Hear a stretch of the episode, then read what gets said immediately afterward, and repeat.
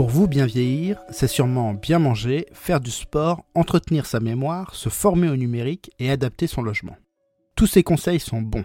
Chacun de ces éléments permet de faire face à des problèmes qui entraînent ou aggravent le vieillissement. Sauf que, sauf que on peut faire beaucoup mieux. Comment? En arrêtant d'écouter les professionnels et experts autoproclamés du bien vieillir pour apprendre de ceux qui ont su réellement s'épanouir dans le grand âge.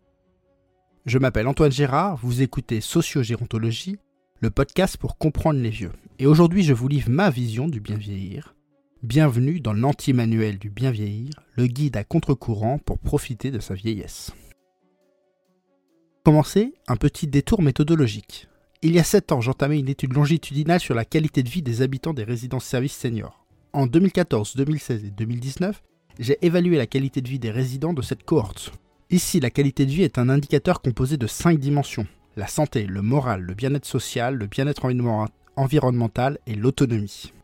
Ce sont les dimensions que l'on retrouve dans la définition de la qualité de vie de l'OMS. Un des résultats de cette étude, c'est qu'une part importante des résidents étudiés, de l'ordre de 30%, déclaraient des niveaux de qualité de vie très bas en 2014, puis croissants en 2016 et en 2019, allant jusqu'à dépasser le niveau moyen du groupe qui avait un haut niveau de qualité de vie lorsqu'ils sont rentrés en résidence. Leur progression est invraisemblable et surtout inespérée. Ils étaient rentrés en résidence avec une qualité de vie détériorée et n'espéraient pas un jour réatteindre de tels niveaux. Mon propos ici n'est pas de dire que la résidence permet à certains d'incroyables gains de qualité de vie. Car pour ma part, mettre en évidence ce phénomène ne m'a pas suffi.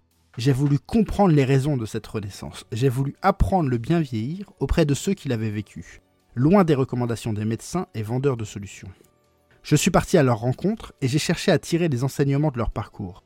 J'en ai tiré plusieurs règles, mais je préfère vous prévenir. Elles ne sont pas pour tout le monde et n'ont pas grand-chose à voir avec ce qu'on entend habituellement. Mais elles ont le mérite d'avoir marché pour les personnes qui se sont épanouies au grand âge.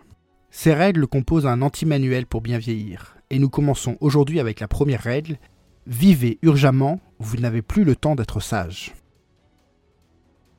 Je commence avec cette règle, non parce qu'il y a une hiérarchie entre ces règles, mais parce qu'elle me permet d'aborder un sujet absolument crucial pour comprendre les vieux, tous les vieux, le rapport au temps. Rappelez-vous de la définition de la vieillesse. Une des contraintes de la vieillesse est la conscience de sa propre finitude. Les vieux savent qu'ils vont bientôt mourir et vivent avec cette conscience. Alors bien sûr, nous savons tous que nous allons mourir un jour, et désolé pour ceux qui l'apprennent de ma bouche. Mais c'est un jour, dans un futur lointain, c'est abstrait. Pour eux, c'est très concret, parce que nombre de leurs contemporains sont déjà partis, et parce qu'ils ressentent leur propre fragilité. C'est pour ces raisons qu'il est nécessaire que la mort ne soit pas tabou, et c'est pour cela que je m'oppose si vivement à ce dogme du bien vieillir. Comme disait Marie de Henzel, je me souviens plus exactement de la phrase, un mourant reste vivant tant qu'il n'est pas mort. Pour autant, n'en déduisez pas qu'ils ne vivent que pour penser à la mort. Ils sont conscients que l'heure de partir est proche, la plupart sont prêts, certains n'ont pas encore reçu le signal qu'il est l'heure de se préparer, et quelques-uns préfèrent se boucher les oreilles pour ne pas entendre ce signal. Mais dans tous les cas, ça ne signifie pas que la mort accapare toutes leurs pensées. Ça signifie seulement que leur rapport au temps est différent. Pour comprendre cette idée du rapport au temps différent, prenons deux symboles, le sablier et l'agenda. Le vieux a un rapport au temps que je nomme sablier, c'est-à-dire qu'il voit le temps défiler et s'amasser dans la pyramide du bas. Petite particularité, la pyramide du haut est cachée. La personne ne sait pas quelle quantité de grains de sable il lui reste à vivre.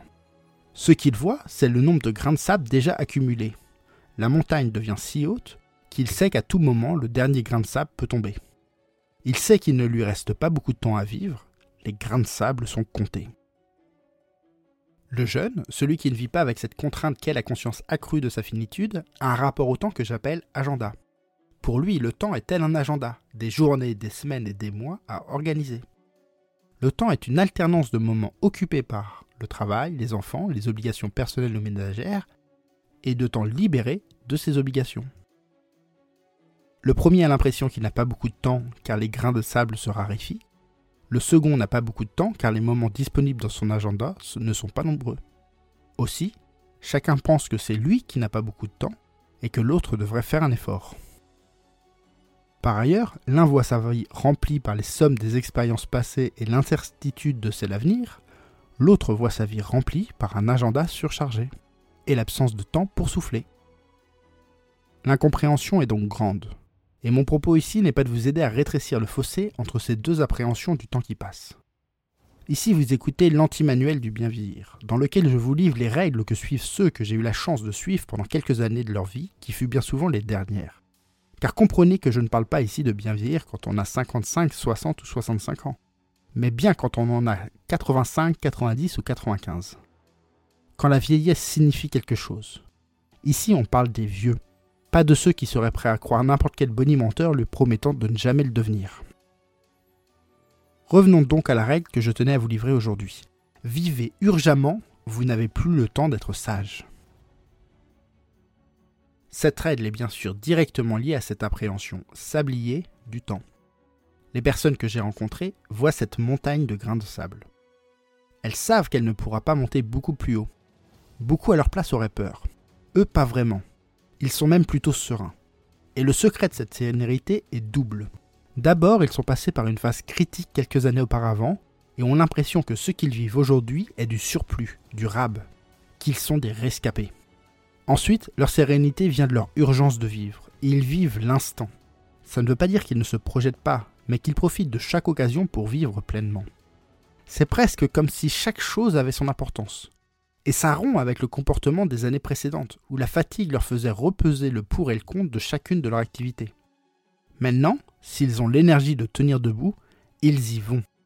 Ils n'attendent plus l'occasion spéciale, car l'attente est un luxe qu'ils ne peuvent plus se permettre.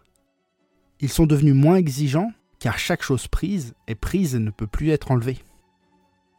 Ce sont des opportunistes. Ils sautent sur la moindre occasion de passer un bon moment, sans réfléchir même si leurs enfants considèrent que ce n'est plus de leur âge, même s'ils considèrent qu'ils devraient être plus sages.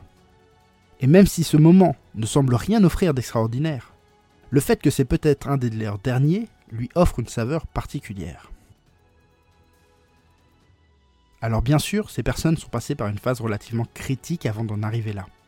Je l'ai dit, ils ont l'impression d'être des rescapés. C'est dans la souffrance qu'ils ont acquis cet état d'esprit mais sans aucun doute ces personnes ont quelque chose à nous transmettre. Et c'est tout le sens de l'anti-manuel du bien vieillir, le guide à contre-courant pour profiter de sa vieillesse. Si vous êtes encore là, je vous invite à partager cet épisode, notamment à des personnes âgées, des personnes qui pourraient se sentir concernées par ce que je dis. Ça m'intéresserait énormément de savoir ce qu'ils en pensent.